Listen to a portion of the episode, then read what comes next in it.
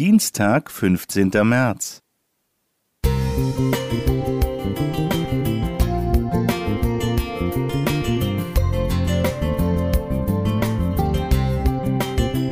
Ein kleiner Lichtblick für den Tag.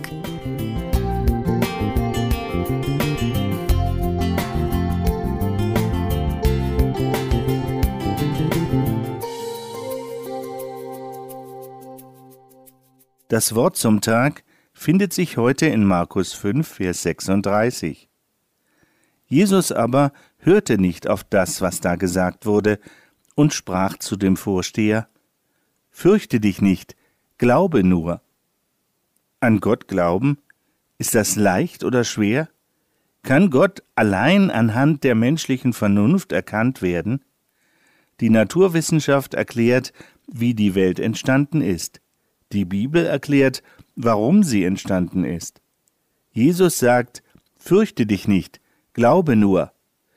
Ja, wenn das so einfach wäre.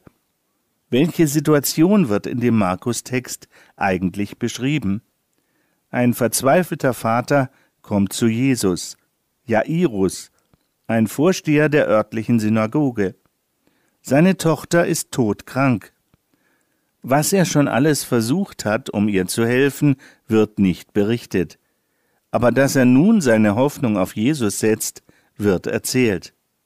Da heißt es, Meine Tochter liegt in den letzten Zügen, komm und lege ihr die Hände auf, dass sie gesund werde und lebe.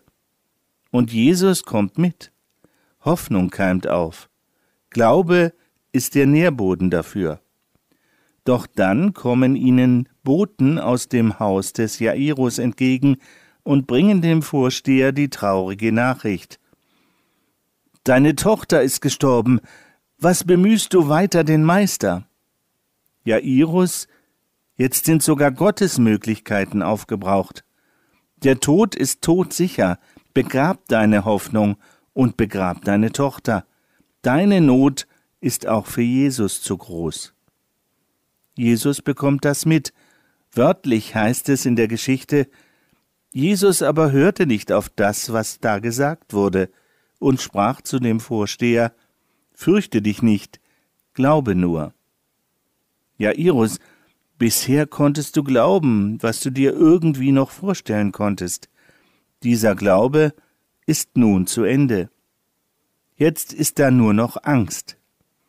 Doch widersteh dieser Angst, und gib neuem Glauben Raum. Fürchte dich nicht, glaube nur. Glaube nicht nur, was du dir vorstellen kannst. Wenn Gott eingreift, ist nichts mehr todsicher, auch der Tod nicht.